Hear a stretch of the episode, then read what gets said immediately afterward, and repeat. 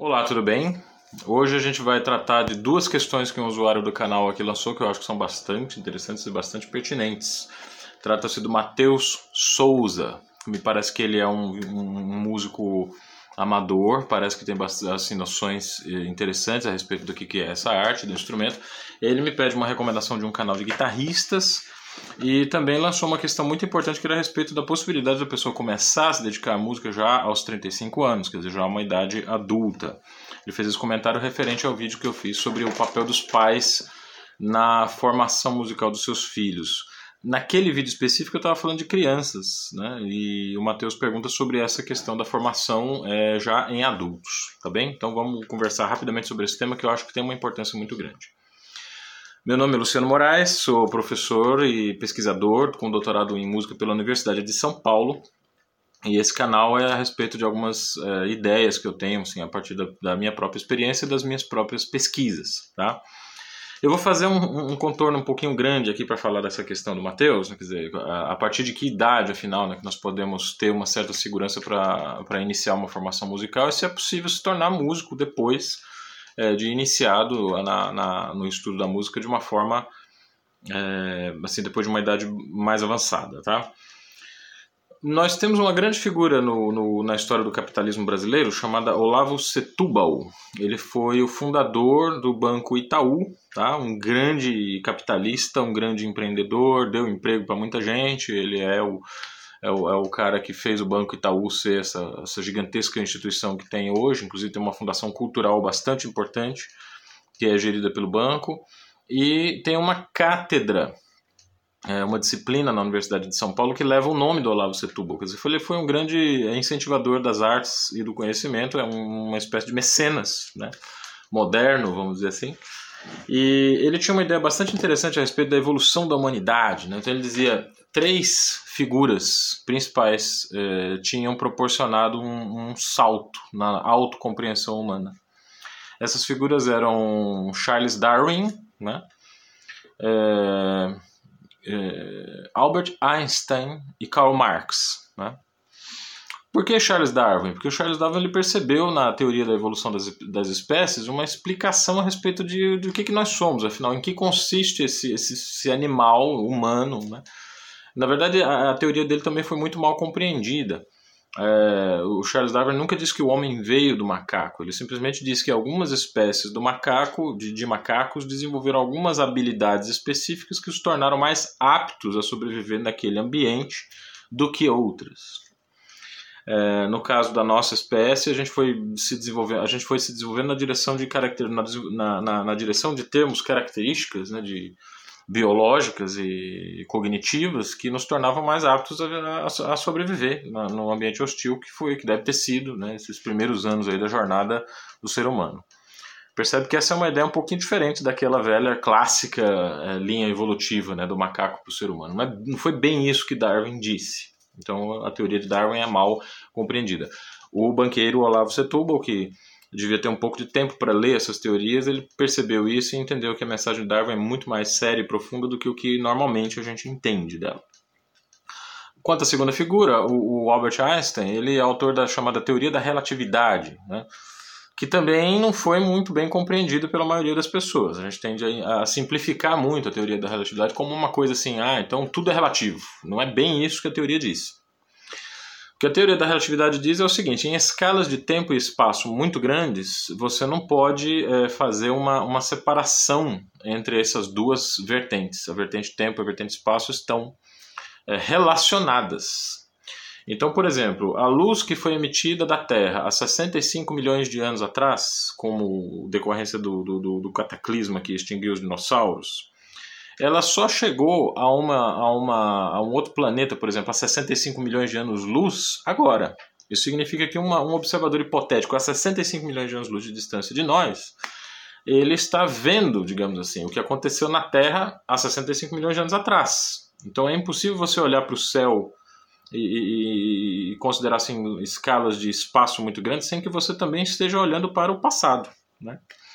Isso é uma coisa muito louca, não é intuitivo a gente entender isso. Que se a gente olha para uma distância muito grande, a gente também está olhando para o passado. Dizer, quando a gente vê o céu como ele está colocado hoje, a gente olha para cima e vê o céu do jeito que ele está, nós estamos olhando o céu do passado. A gente não sabe como aquela estrela que a gente está vendo, assim, a, a, grandes distâncias, como ela está hoje. A gente não sabe. Então nós estamos limitados não só no espaço, como também no tempo. É impossível chegarmos até lá por causa do tempo de vida biológica, mas é impossível saber também no tempo o que está acontecendo com aquela estrela a muita distância hoje. Isso é, também é diferente, também é uma nuance bastante diferente em relação à, à teoria da relatividade. Por fim, Karl Marx, né? não importa muito a ideia que você tenha a respeito dele, não importa o que você ache que foi feito das teorias dele, mas qual é a contribuição principal de Marx para o desenvolvimento do autoconhecimento do ser humano? Né? Foi perceber que a economia ela não existe através de uma mão invisível ou através de mecanismos autônomos. A política também é um componente é, muito importante para os rumos que a economia toma. Essa percepção é muito séria e muito importante porque pressupõe então a necessidade de haver um diálogo entre classes dirigentes e classes populares para que se evite aí os derramamentos de sangue que são característicos das revoluções. E as revoluções acontecem quando a pressão sobre as classes populares fica grande demais. Há maneiras de evitar isso, uma delas é exatamente a própria troca de poder, mas a, a pessoas assim como, como o próprio Olavo Setúbal advogavam a existência de, de condições de negociação através das quais se pudesse chegar a consensos entre classes sociais, vamos dizer assim, que têm interesses diferentes. Não tem nada de errado nisso, né? e a teoria de Marx é fundamental para a gente compreender a dimensão política da economia. Por acaso, o Marx escreve em um livro chamado Ideologia Alemã uma passagem que eu acho que tem tudo a ver com o que o Matheus Souza comentou. Né? Ou seja, é possível você ser músico mesmo tendo começado a estudar um instrumento tarde? Eu vou ler um trecho aqui do livro Ideologia Alemã de Marx, onde ele fala sobre essa relação entre as artes, a especialização e uma sociedade ideal, né? uma sociedade que pudesse ser justa do ponto de vista ideal, uma sociedade idealmente justa, seria uma sociedade em que a especialização das pessoas não fosse assim tão brutal e que as pessoas não precisassem ser escravizadas pelas especializações às quais elas se dedicam. Tá? Marx diz: a concentração exclusiva do talento artístico em indivíduos únicos e a, a consequente ausência desses dotes na grande massa deriva da divisão do trabalho. Né? Quer dizer, isso é fácil constatar, observa a sociedade, nós temos sapateiros, temos padeiros, temos banqueiros, temos bancários e temos artistas. Cada qual se dedicando exclusivamente a essa a profissão específica. Né?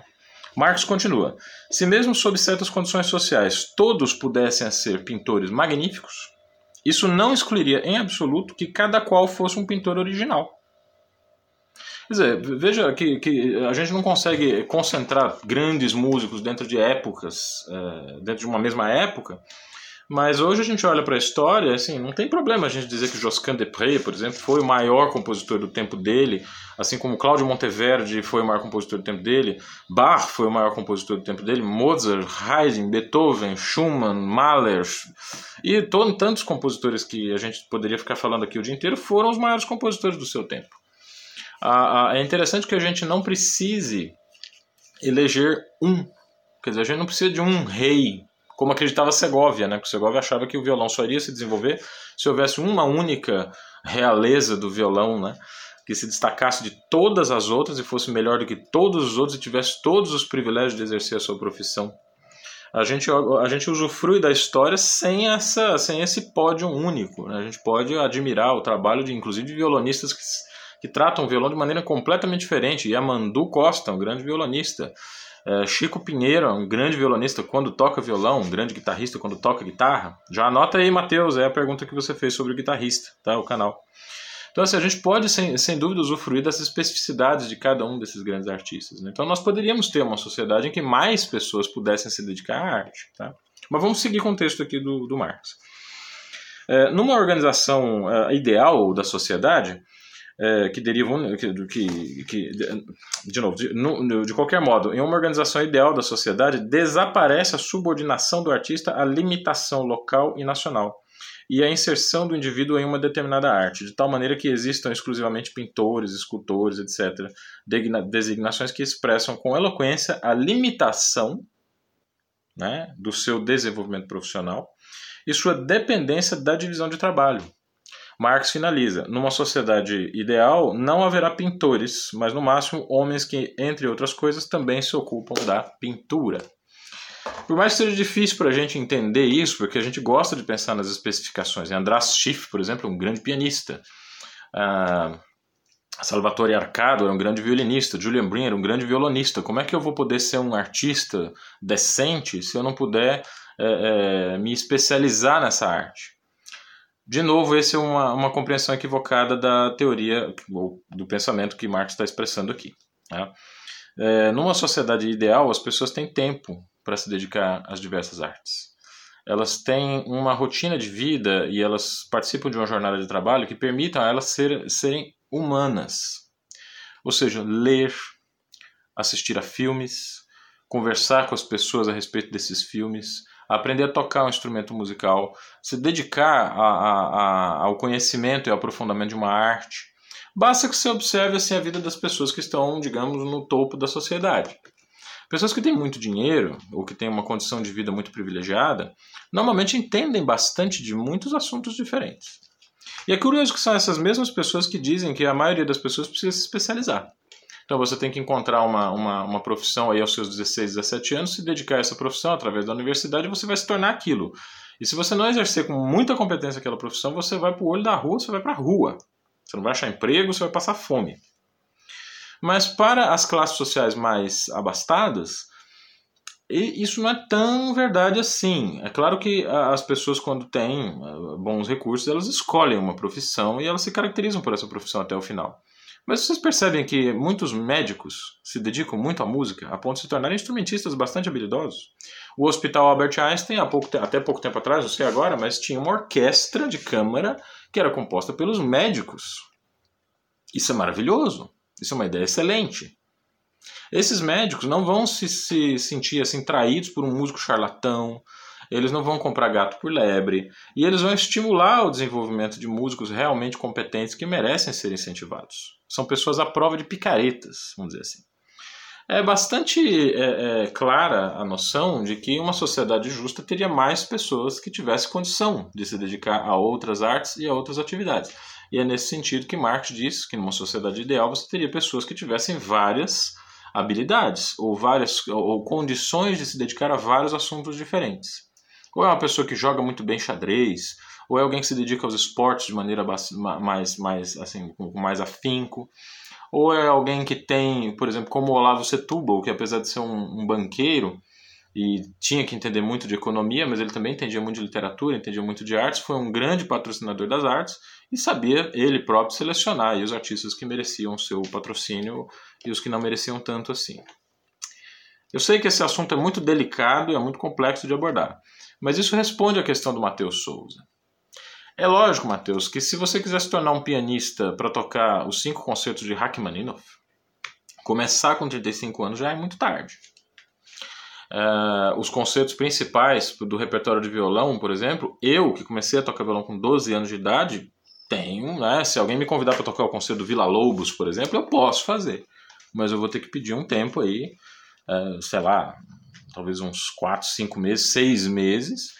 Eu vou ter que reorganizar a minha vida para que eu possa me dedicar a organizar essa apresentação. Eu sei como fazer, já dei aulas desse concerto, inclusive, conheço bem a obra mas para que eu possa é, é, apresentar esse conceito, eu vou precisar de pelo menos seis meses de preparação em uma rotina de vida totalmente reorganizada. Eu não poderia ter tantos alunos como eu tenho, não poderia, talvez, me dedicar ao canal como eu estou me dedicando, né? É, eu tenho uma atividade como violonista que corresponde às condições de repertório e às condições das outras atividades que eu exerço, especialmente como professor e pesquisador. E a demanda pelo meu doutorado e pelo trabalho que eu tive de longos anos lecionando em universidade exigia que eu tivesse uma visão da sociedade que era mais abrangente, uma visão mais complexa do que a visão que me foi permitido ter exclusivamente como violonista. Então é preciso que a gente equilibre bem a formação, é preciso que a gente não, não, não deixe que a nossa, toda a nossa energia seja concentrada somente em uma atividade. Também para concertistas internacionais, e Fábio Zanon, o nosso grande violonista brasileiro, é um exemplo disto, é preciso entender um pouco de tudo, porque as coisas que acontecem em outras áreas, elas ajudam a gente a ser um artista mais criativo também. E aí, Matheus? Você não precisa ficar desanimado por achar que esses patamares estratosféricos aí da arte de alta performance é mais complicado você atingir quando você tem 35 anos e começa a aprender um instrumento nesse momento. Mas isso vai te impedir de ser um bom músico? Isso vai te impedir de ter prazer naquilo que você toca, de sentir alegria com as obras que você domina? Pessoas em idade mais avançada, elas encontram sim algumas dificuldades motoras para aprender, mas elas têm uma vantagem sobre as mais jovens. Elas têm raciocínio. O tratado do Fernando Sor fala exatamente sobre isso. Uma pessoa que se dedica a vários assuntos, ela tem, ela está acostumada a usar a cabeça para deduzir determinados aspectos assim do aprendizado musical que às vezes uma, alguém que está exclusivamente dedicado ali ao violão, violão, violão, violão, não percebe ou não consegue estabelecer as pontes conceituais corretas. Tá?